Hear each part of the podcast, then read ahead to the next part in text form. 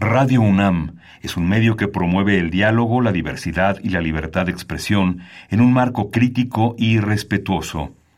Los comentarios expresados a lo largo de su programación reflejan la opinión de quien los emite, mas no de la radiodifusora. Radio UNAM presenta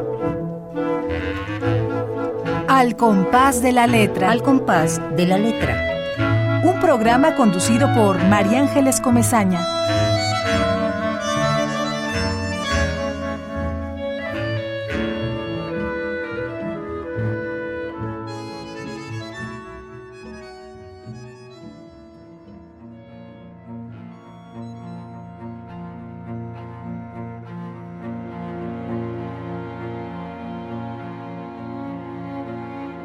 De pájaro. Tengo que escribir sobre mi madre, porque escribir sobre la madre es pedirle cuentas a la historia. Cuentas claras, amistades largas. Era un dicho de mi tiempo. Duraban poco mis amistades largas, duró poco el tiempo con mi madre. Pero ¿qué podría decirle el pico de un pájaro al pájaro que la alimenta? Exactamente. Duró poco.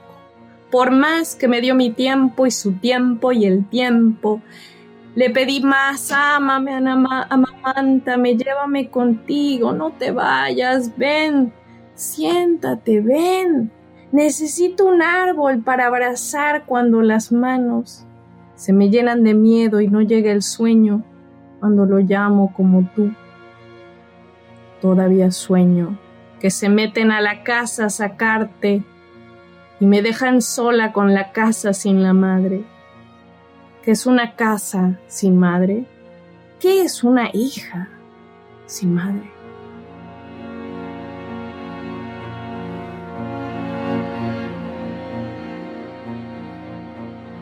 Ay, buenas tardes, queridísimos amigos.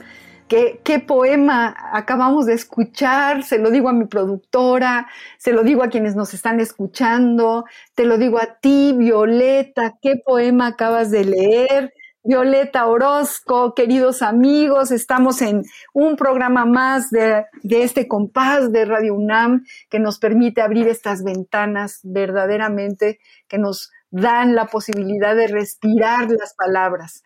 Estamos hoy jueves un día más de la poesía, hablando, platicando, leyendo a Violeta Orozco, a quien le agradecemos muchísimo que esté con nosotros. Gracias, Violeta, por haber aceptado eh, estar en este programa. No, hombre, muchísimas gracias a ti, María Ángeles. Es, un placer y, y, un honor estar en Radio UNAM y un saludo a todos hasta allá.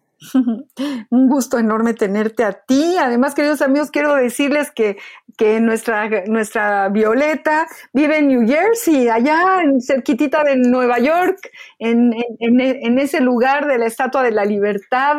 Hasta allá llegan las ondas gercianas de Radio UNAM y también eso nos da mucho gusto porque no hay distancias y menos para la poesía. ¿No te parece, Violeta? Totalmente. Y es una forma de regresar con la voz, ¿no? Para mí, al menos a mi alma mater. Y tan importante que es para ti la voz, la voz de tu padre, las voces en tu poesía. Y bueno, nos da de veras muchísimo gusto tenerte, eh, quien le damos las gracias a Carmen Nosal, que fue quien nos puso en contacto contigo y que es otra poeta maravillosa que ha estado varias veces en el programa y nos, nos dijo, ella es una poeta fantástica, es una poeta que además es chicana, ¿Así te, consideras tú también una poeta chicana, Violeta? No, bueno, yo soy adoptiva en todo caso, porque es una estética con la que me identifico mucho, ¿no? y, y, este, que, que, además mi poesía siempre está en diálogo con, con esa tradición, ¿no? Pero bueno, el, el otro día estaba en un grupo de chicanos y, ellos mismos como que me bautizaron. Yo dije, ah, bueno, si ustedes lo dicen está bien, ¿no? Pero yo no tengo permiso para decir, decir eso, ¿no? Soy una. Suena, suena muy soy una ¿eh? migrante. Suena muy bien. Violeta Orozco, poeta chicana, digo. Es un cartel estupendo. Suena súper bien. pero pongámosle la adoptiva entre paréntesis. Y, y un saludote a Carmen Nosal, también le agradezco mucho que me haya puesto en contacto con ustedes e invitado.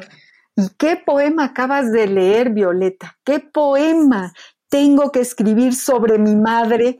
Porque escribir sobre la madre es pedirle cuentas a la historia, cuentas claras, amistades largas. Qué difícil es escribir un poema a la madre, muy difícil, sin, sin caer quizá en la melcocha de este sentimiento tan complejo que es el espejo que tenemos enfrente y que nos cría, ¿no? Eh, yo recuerdo a una poeta en este programa que eh, eh, le escribía a su madre y le decía, fuimos el mismo cuerpo alguna vez. Digo, te, quedas así como con, como, como con muchas maneras de abordar esta relación tan compleja, ¿no? Yo escribí un poema también a mi madre que entre alguna de sus estrofas decía, le decía, ¿cuál será la ventana que me dejes, madre, para asomarme y verte y saber quién eres y saberme? ¿No? Como que somos ella y, uno, una sola cosa que se tiene que desgajar a la fuerza, que romper a la fuerza. Y tu poema Pico de Pájaro, híjole, tiene una, una fuerza muy, muy, muy grande, Violeta. Hombre, no, muchas gracias. Eh, que, bien que les haya gustado. Es, yo estoy totalmente de acuerdo contigo que es un tema muy difícil y además, sobre todo porque considero que hay una deuda con la madre. ¿No? Una deuda que hay que explorar, una, una, una deuda que es tanto literaria como simbólica como histórica, ¿no? Estoy totalmente de acuerdo, claro que sí.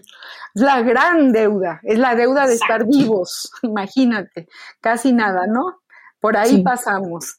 Queridos amigos, estamos hablando con Violeta Orozco, ella está en Nueva York, en New Jersey, allá, allá, en, en aquel lado del mundo. Y voy a leer algo de su muy, muy amplia y espléndida trayectoria. Ella es una escritora bilingüe, originaria de la Ciudad de México, residente en Estados Unidos. Es autora de los poemarios El cuarto de la luna, eh, publicado por Literal en el año 2020, La edad oscura y con, un, con el título en inglés As Seen by Night, eh, en la imprenta, eh, que está en imprenta, ¿verdad? Este, que lo lea yo bien, Violeta. ¿Está en imprenta La Edad Oscura? Sí. Está, está en imprenta. Bueno, In the Broken Woman, eh, Diaries, próximo a salir en otoño del 21 por la editorial Andante Books. Ella ha ganado becas como la residencia canadiense Banff para traductores internacionales, el intercambio de verano de escritores internacionales en Iowa Writers Workshop y ha publicado ensayos y poemas en inglés de su autoría en revistas norteamericanas como la Harvard Palabritas, Acentos Review, Viceversa Magazine, Contra Punto y El Baseman. Su poesía en español puede encontrarse en Periódico de Poesía, en Carruaje de Pájaros, Punto de Partida, entre otras revistas mexicanas y latinoamericanas. Su poesía en inglés ha sido seleccionada para ser leída en instituciones culturales y universitarias como el Museo de Arte de San Antonio, Texas, la UNAM, San Antonio, y las, o sea, la, eh, la, la, parte de, nuestra UNAM que, que, está allá en San Antonio, Texas, y la Asociación Nacional para Estudios Chicanos. Ella es traductora para Nueva York Poetry Review, en donde traduce poetas chicanas y latinas al español en su sección Lengua Suelta. Actualmente realiza el doctorado en Romance Languages en literatura en la Universidad de Cincinnati, en donde se dedica a investigar literatura mexicano-americana. Estudió filosofía en la UNAM y es egresada de la maestría en lengua y literatura hispánicas por Rogers University. Esa es una partecita de la muy extensa trayectoria de, Violeta Orozco. Violeta querida, empezamos siempre preguntando lo más obvio de todo, ¿cuándo empieza tu amor por la poesía?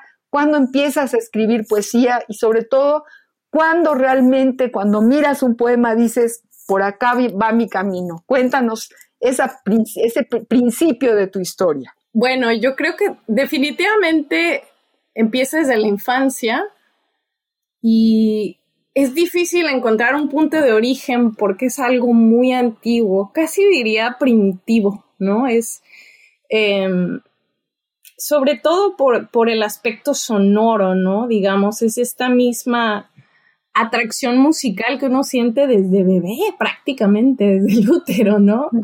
Entonces yo siempre, si bien, sí, quizá empezó cuando mi papá me empezaba a leer eh, de noche, ¿no? Y él sobre todo me leía cuentos, pero, pero, pero esta dimensión sonora fue la que yo me inclinara, sobre todo por escribir más poesía que otro género, ¿no? Porque, porque fue ese vaivén el que me siguió llevando hasta que los otros géneros, cada vez ocupaba más espacio, ¿no? Hasta que los otros géneros prácticamente los dejé de escribir. Bueno, como crecí con, con ambas tradiciones, digamos, este, pues con, con, poesía latinoamericana, poesía norteamericana, ¿no? Este, y también es difícil como decir, ah, bueno, fue, fue cierto poeta, pero recuerdo que em, me trataba de, aprender, bueno, tenía, yo los transcribía para tratar de aprendérmelos y recuerdo que uno que, que sí lograba recitar completo, este, en, en aquellos tiempos era El Sol de Monterrey de Alfonso Reyes. Ay, qué maravilla. Sí. Te los aprendías de memoria. Sí, pero como en las canciones siempre, siempre me saltaba o modificaba algún, algún, algún verso, ¿no? Y decía, no, creo que, creo que esa palabra la cambié por una que rimaba. Ah, no, no, no era una, no los memorizaba de manera fiel.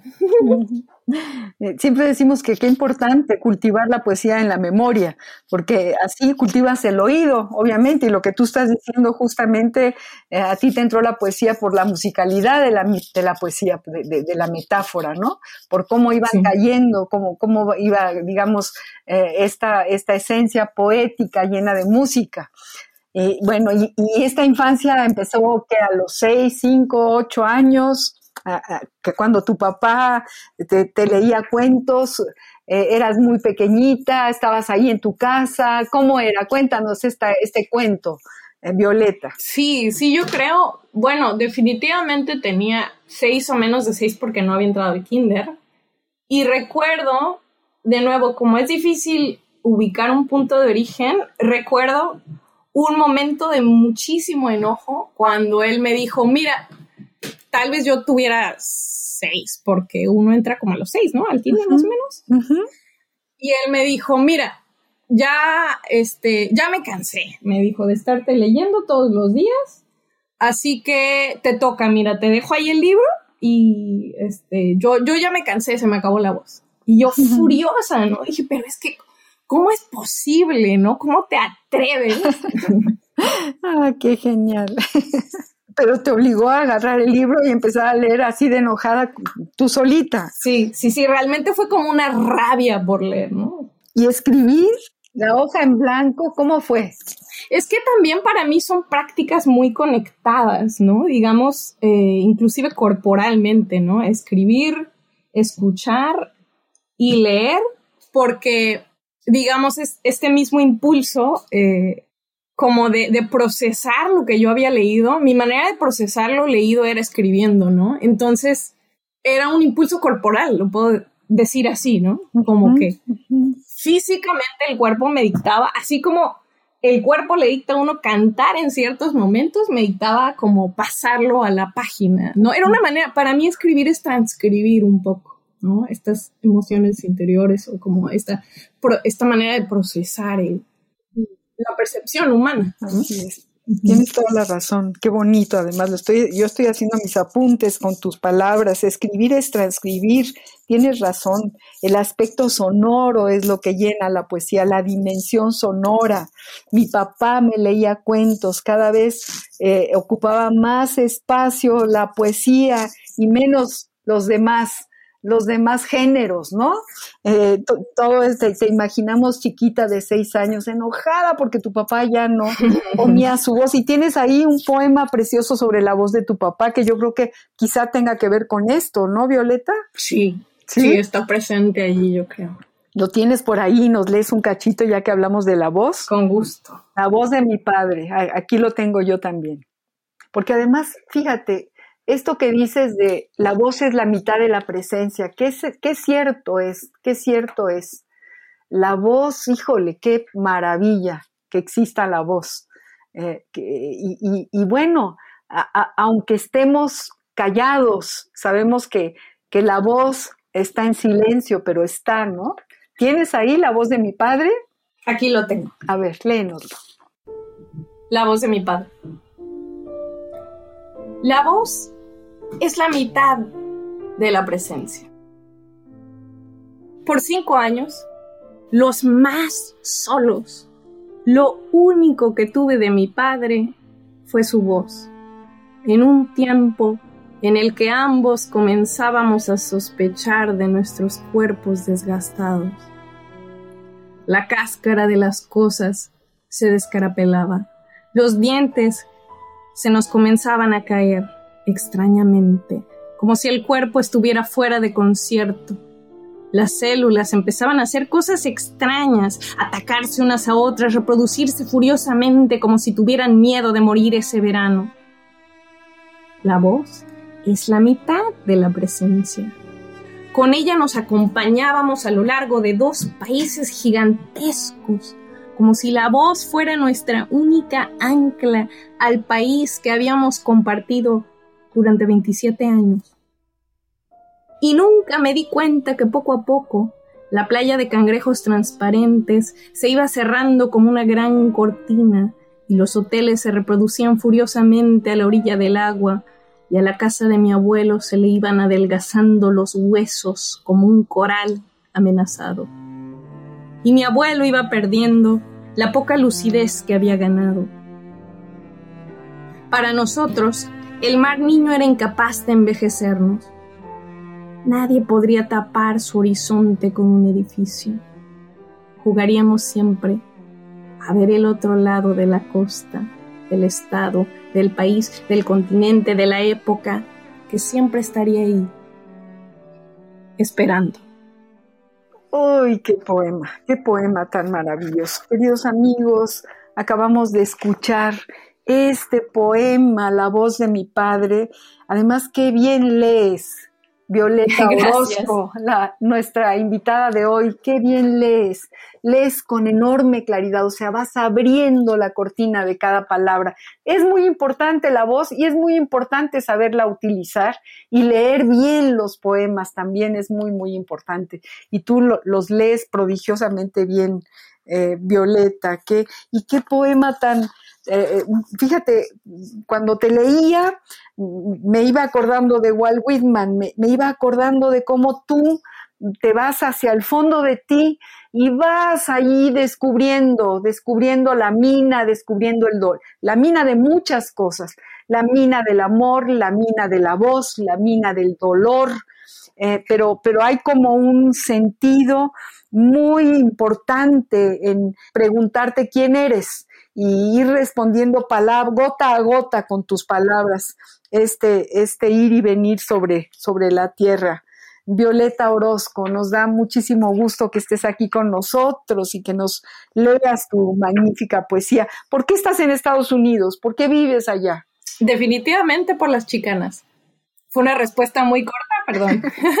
¿Cuáles chicanas? Preséntanoslas.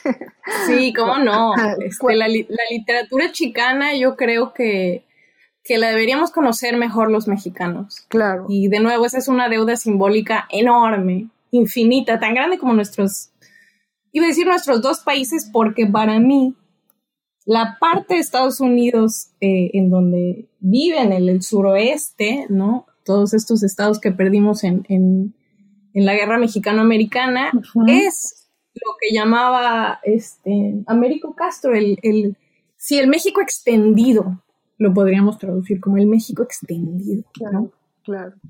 y conoces la poesía chicana, tienes mucho que ver con la, la poesía, supongo que dices poesía chicana porque es de mujeres chicanas.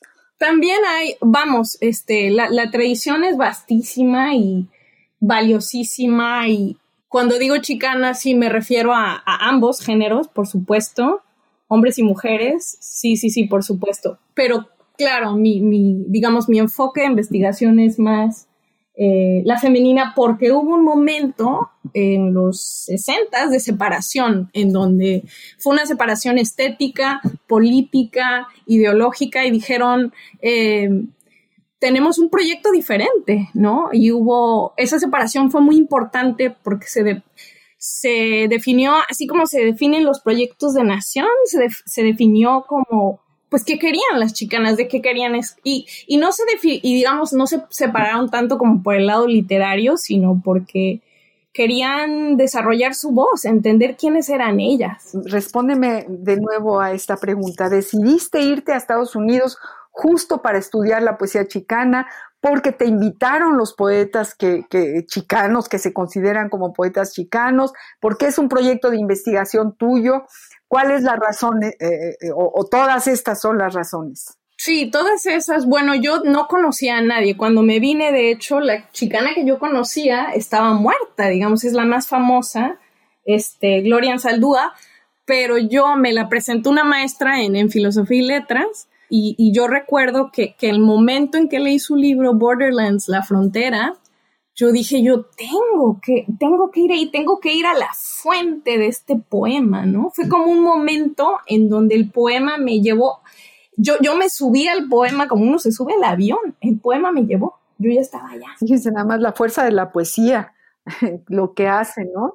El poema me llevó y, y te llevó a vivir ahí, a quedarte. Sí, exacto. Buenísimo, maravilloso. Estamos hablando, queridos amigos, con Violeta Orozco. Y Violeta Orozco ha elegido una palabra que se le parece, que, yo creo que tiene mucho que ver con, la, estamos viendo chistear cada una de las palabras con esta seguridad tan enorme con la que nos está contando su trayectoria.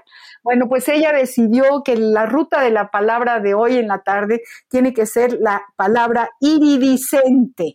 Qué bonita palabra, qué, qué palabra eh, qué sonoridad de palabra.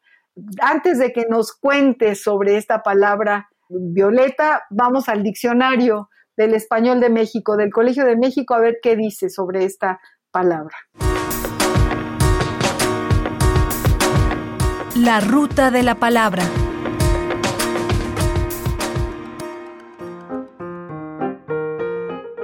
Iridiscente, adjetivo masculino y femenino que muestra una gama de colores como los del arco iris, que varían dependiendo de la luz o del punto de vista. Catedrales entrevistas en brumas iridiscentes. Que brilla o despide luz. Lámparas iridiscentes. Diccionario del Español de México, del Colegio de México. La ruta de la palabra. Así es como el diccionario del Colmex define esta palabra. Háblanos tú de esta palabra, tuya, eh, Violeta. Sí, ¿no? Eh, es como una palabra que se puede observar por los dos ángulos o por los, definitivamente más de dos ángulos, pero em, es un poco como un, como si la palabra iridiscente mostrara lo que fuera, ¿no? Es una palabra como que brilla de, esta manera como dual y simultánea, ¿no? y, además es una palabra eh, como, que como que resuena, resplandece, ¿no? Justamente por su acentuación, por su cadencia. Tienes toda la razón. Vemos una, un amanecer, nada más pronunciarla, ¿no? O vemos el sol a todo lo que da, un, un, día de verano a las 12 eh, eh, absoluta y totalmente iridiscente. Es como un incendio, de alguna manera, ¿no? Sí, y, tú la, bueno, es decir, hablábamos hace un ratito y, decía, y decía, bueno, ¿por qué la palabra iridiscente?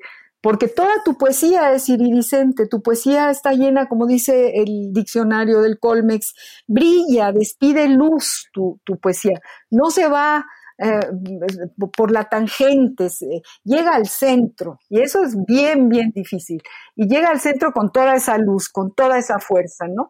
Eh, tiene sombras que siempre acaban en, la luz, ¿no? En la luz del poema, de cómo lo resuelves. Y sí que es una palabra muy bella, la palabra iridiscente. Léenos algo más, Violeta. ¿Qué tienes ahí preparado para este programa? Tengo otro poema que se llama Caguama Migrante. Porque yo ya no soy yo, ni mi casa es ya mi casa. Pero yo nunca fui yo. No me dejaban ser.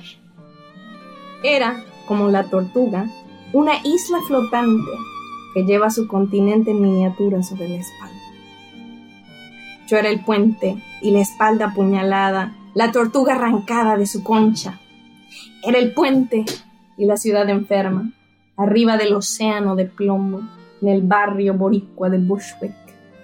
Nosotras mismas éramos lo más sólido que teníamos sobre la tierra. Quiero decir sobre el agua, porque vivíamos sobre el agua todo ese tiempo. Nos burlábamos de todos aquellos que creían en la dudosa solidez del continente. Terra firma, ciudades disecadas como en un museo donde no pasan huracanes. La casa se mantiene en pie, sus intactos intestinos agazapados bajo la concha. Yo vine de una ciudad despojada de su lago, todos mis edificios fundados sobre la cama de un río. Ay, querida Tenochtitlan, majestuoso Texcoco, ustedes entendían mejor la solidez del agua, la sublime arquitectura de las acequias y los canales.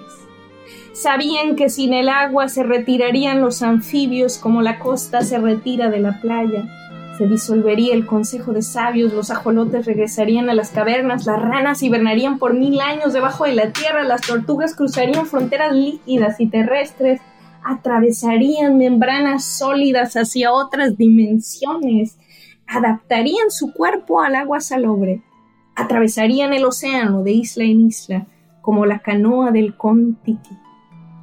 Algunas se detendrían en las Antillas, otras habrían de buscar archipiélagos parecidos a su infancia, fragmentada entre ocho mundos, tres raíces, cuatro herencias, dos idiomas.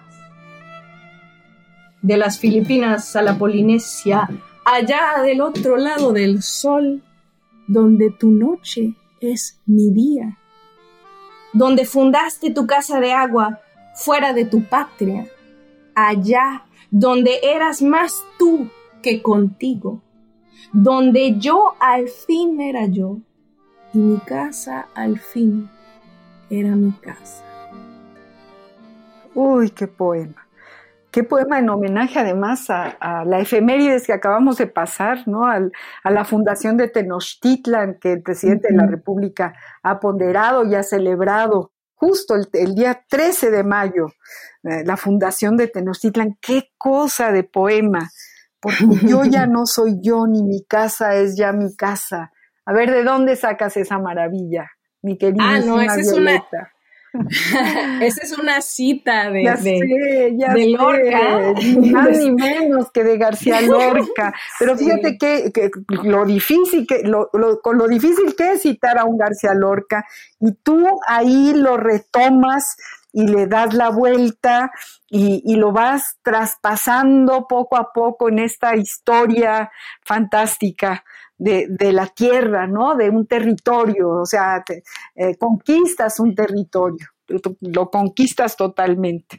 Es bellísimo y queremos oírte muchos más poemas mi queridísima Violeta Orozco, porque yo creo que igual que yo están nuestros amigos, que por cierto, abro un paréntesis, porque no los he saludado a todos por la emoción de tenerte y de haberte leído tan pronto y de haber sentido esta fortaleza de tu poesía, pero quiero decirte, Violeta, que allá del otro lado de las, de las ondas gercianas está Ramiro Ruiz Dura, a quien queremos y mandamos un abrazo enorme, enorme, un poeta espléndido que está escuchando el programa.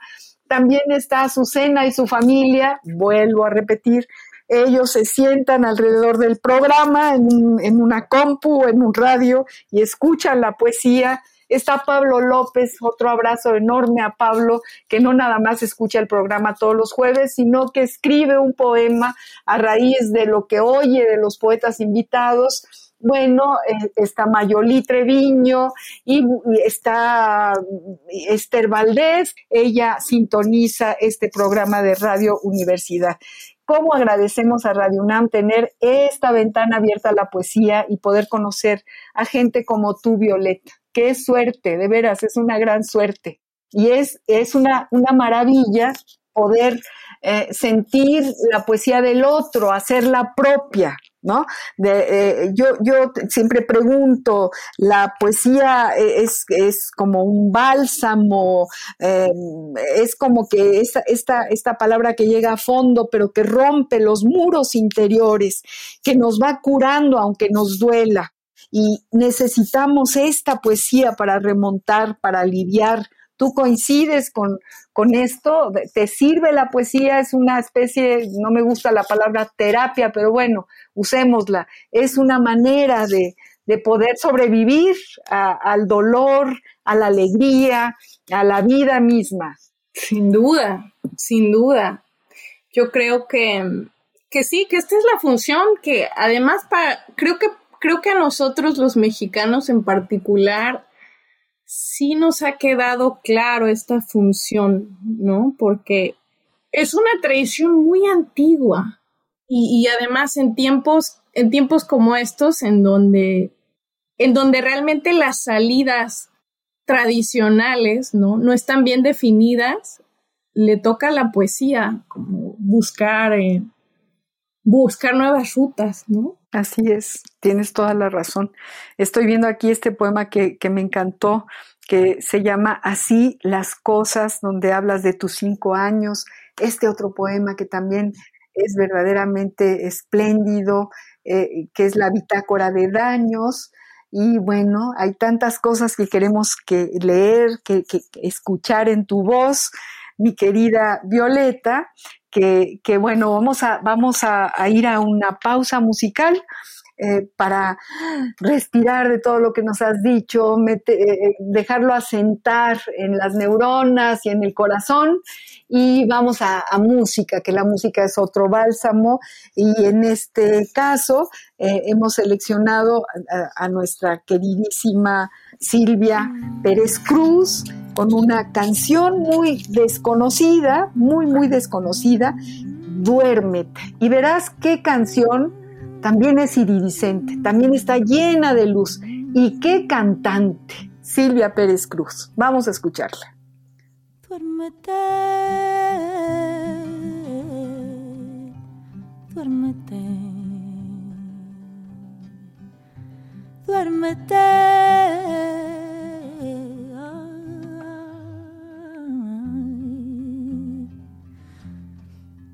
duérmete. Si no duermes no podrás saber que hay dos horas y un mundo al revés. Que las piedras esconden sus pies y que te quiero hasta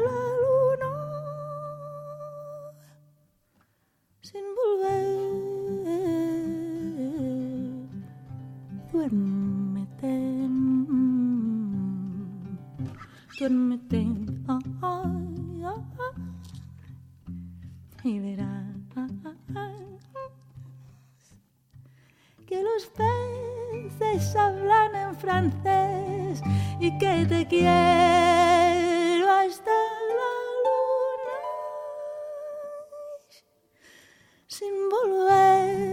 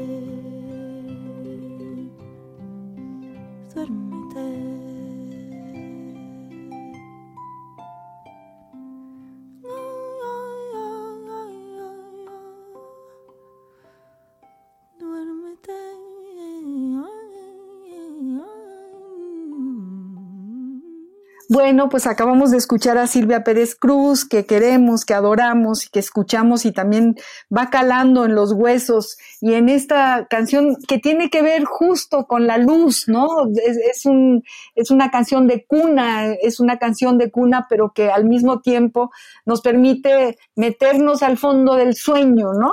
Dentro de las luces de, de, y de un imaginario eh, muy poético. ¿Qué te pareció a ti? Yo ya, ya la estoy definiendo sin preguntarte a ti, mm, Violeta, esta maravillosa canción de Silvia Pérez Cruz. Sí, totalmente de acuerdo. Inclusive, eh, volviendo como a esta idea del viaje, ¿no? Yo estaba cerrando los ojos y, y yo me dejo llevar, yo no sé ustedes, pero... pero definitivamente las canciones como las, la poesía tienen este poder de en una fracción de segundo realmente transportarnos, ¿no? Transportar el cuerpo. Tiene, tiene esa, esa virtud, es ese vehículo, tienes toda la razón. Y, justo música y poesía, que son lo mismo, que empiezan igual, que se, se, engendran en, en, en, en, el mismo lago, en la misma, en, la misma laguna de agua dulce, como, como diría eh, Oscar Oliva. Y, y bueno, eh, nos encantaría, mi queridísima Violeta, que nos leyeras lo que tú quieras, pero bueno, yo, por si quieres, bitácora de daños, es que me llegó al fondo del alma. Perfecto. Si la tienes, léenos bitácora de daños eh, con, este, con este maravilloso Raúl Zurita que también nos llega al fondo del corazón. Sí, tiene un epígrafe de Raúl Zurita que dice, yo lo vi soltando los remos, acurrucarse contra el fondo del bote. La playa aún se espejeaba en la opaca luz de sus ojos. Pitácora de daños. Ordenar los cadáveres a lo largo de la playa. Catálogo de barcos. Página 1. Medusas transparentes. La carne de cañón. Los invisibles van al principio, el experimento fallido de la historia. Fila 2. Los cangrejos y las jaivas. Su dura coraza estoica mantiene una postura erecta, inquebrantable, sólida voluntad de durar a toda costa. Queda aún el eco de su fuerza.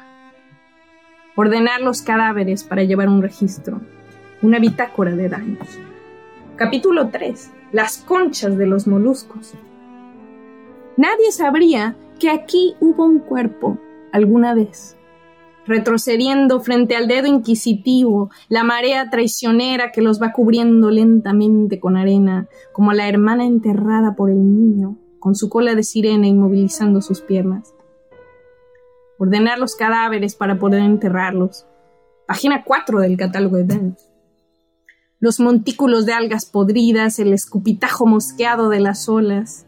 Ellas tejen una red que es un sudario para cubrir los cuerpos expuestos de la guerra. ¿Qué pasó aquí? ¿Quién mató a quién? Sección 5. Los pelícanos intoxicados, que murieron ahogados por el plástico marino. Sus interiores revelan en la autopsia un intestino intervenido donde tuercas y tubos han reemplazado a sus órganos vitales.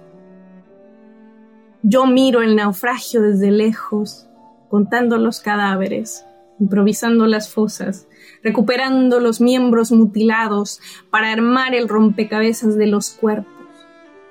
Reconstruyo, en fin, el paisaje antes de la tormenta, el majestuoso mástil devenido fardo inservible, incapaz de salir del agua, como una ballena ahogada, agitando ridículamente sus aletas sobre la orilla, mientras el fabricante de barcos duerme, sin ver el esqueleto de lo que ha construido con sus manos.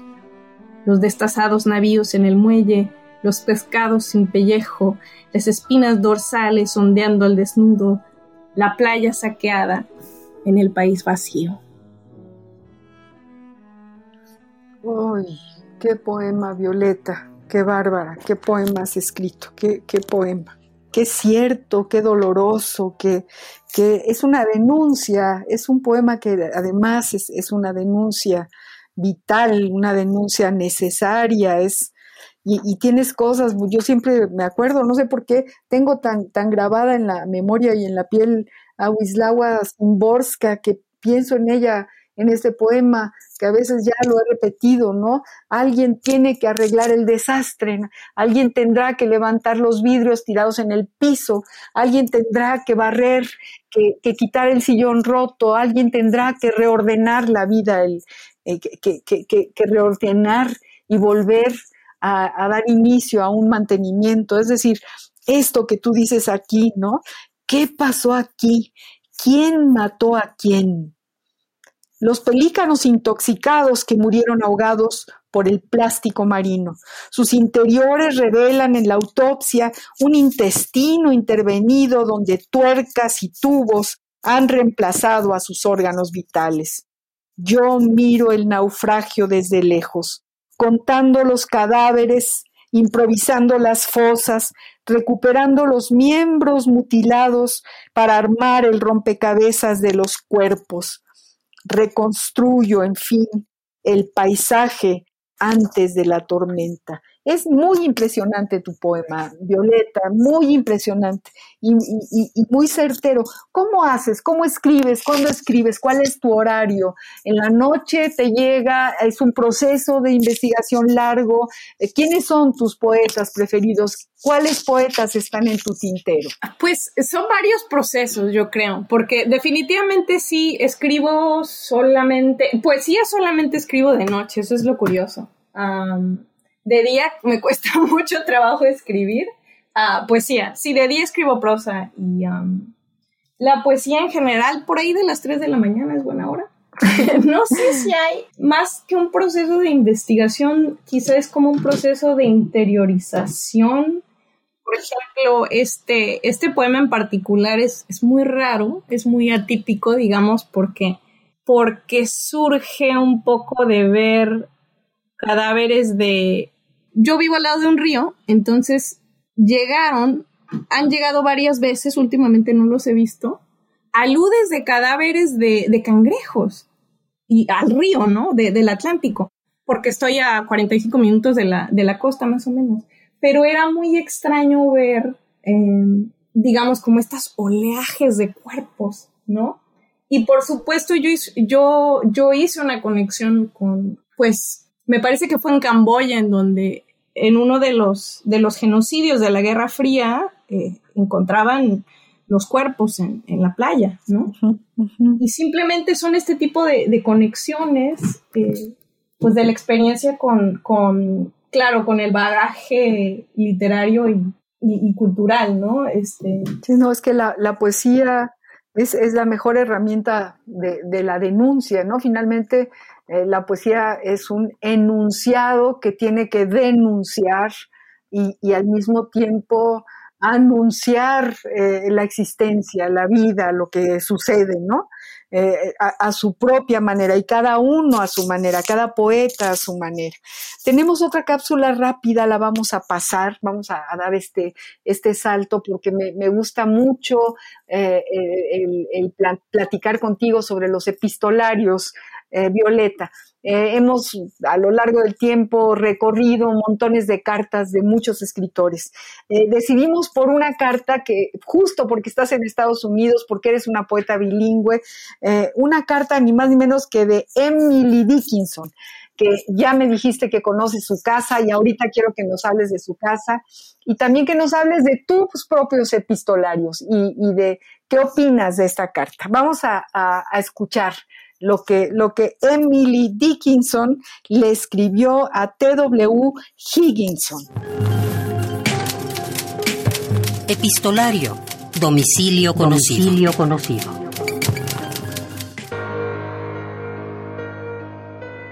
Carta de Emily Dickinson, fechada el 15 de abril de 1862.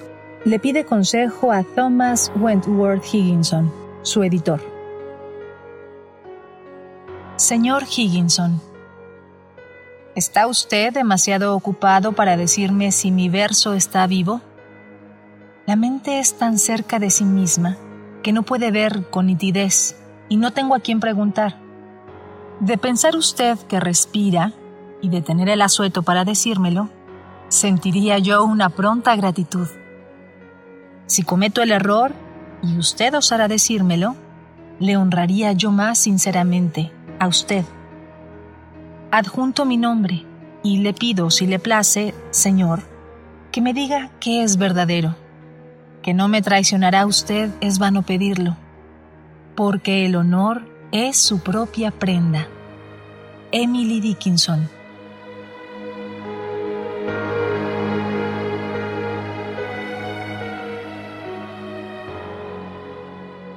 ¿Cómo ves esta carta de Emily Dickinson y cómo ves las cartas en general, Violeta Orozco? No, hombre, pues me encanta porque creo que el, género de la carta, lo que tiene de fascinante para mí, es que no importa de lo que hable, tienen una intimidad que solamente comparten con los diarios, ¿no? Es como una especie de diario epistolario, y, tienen esta capacidad de acercarnos a cualquier persona con la que esté involucrada el, escriba, ¿no?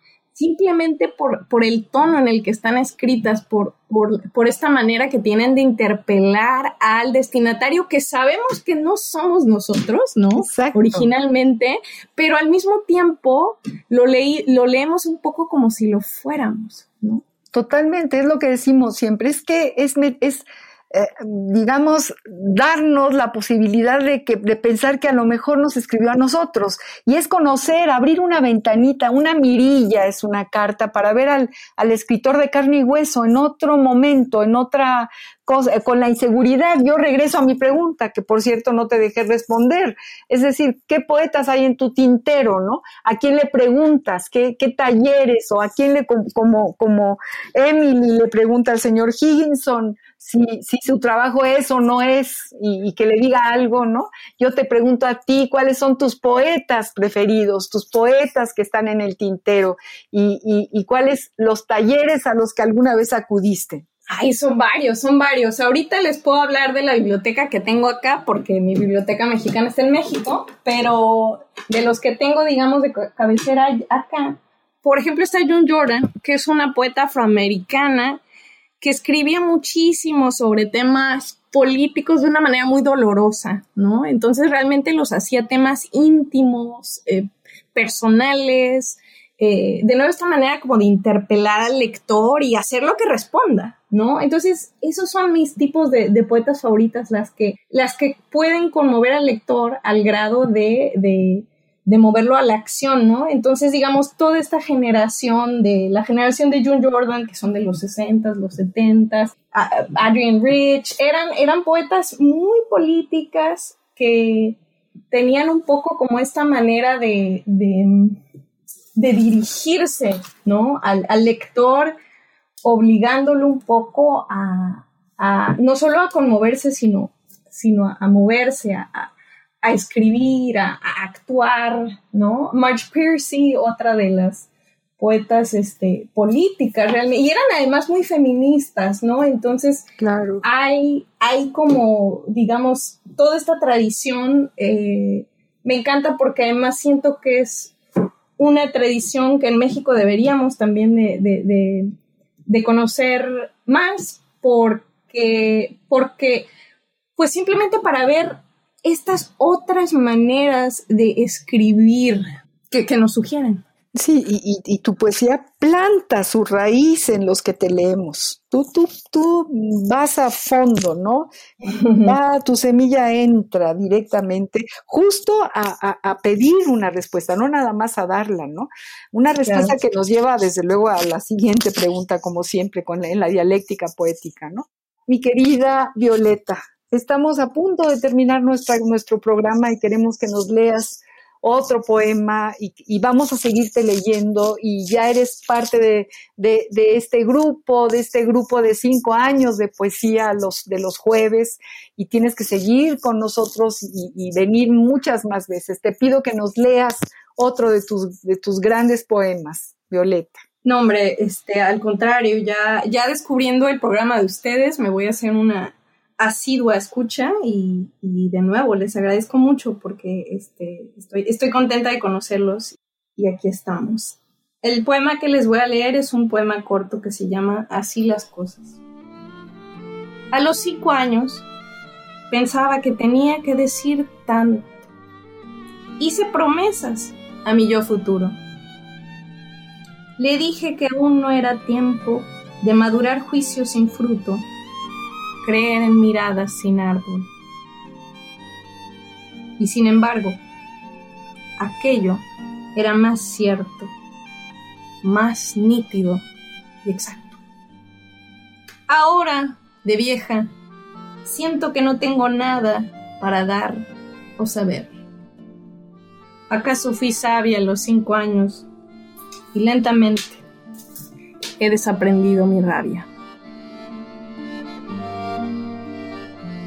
Uy, qué poema. ¿Te acuerdas que te dije así las cosas? Te dije que lo leyeras. Se me quedó todo el tiempo, estuve ahí toda la tarde dándole vueltas a este poema. dándole vueltas, híjole.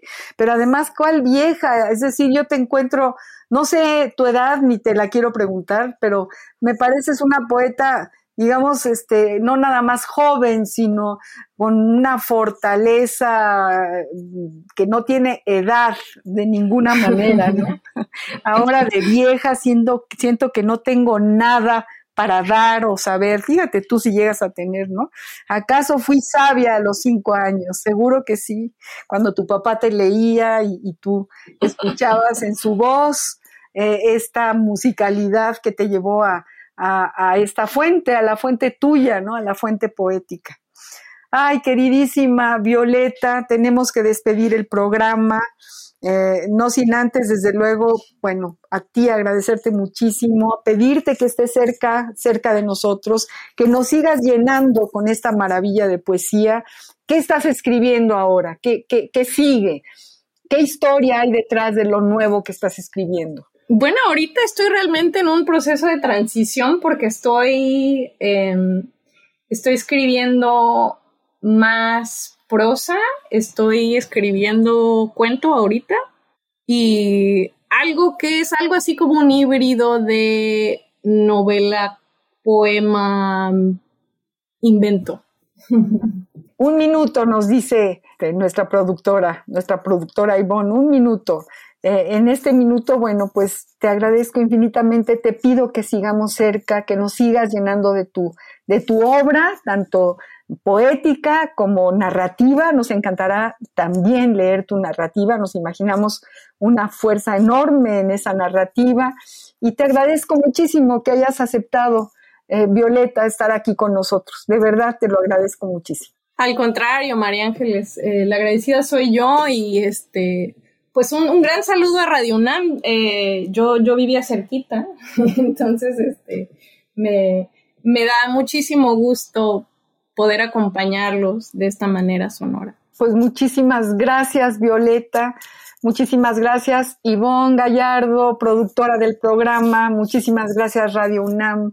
Y a todos los que nos han escuchado y sintonizan cada jueves a las seis de la tarde al compás de la letra. Yo soy María Ángeles Comezaña y los espero nuevamente con más poesía el próximo jueves al compás de la letra. Muy buenas tardes. Radio UNAM presentó Al compás de la letra. Al compás de la letra. Un programa conducido por María Ángeles Comezaña.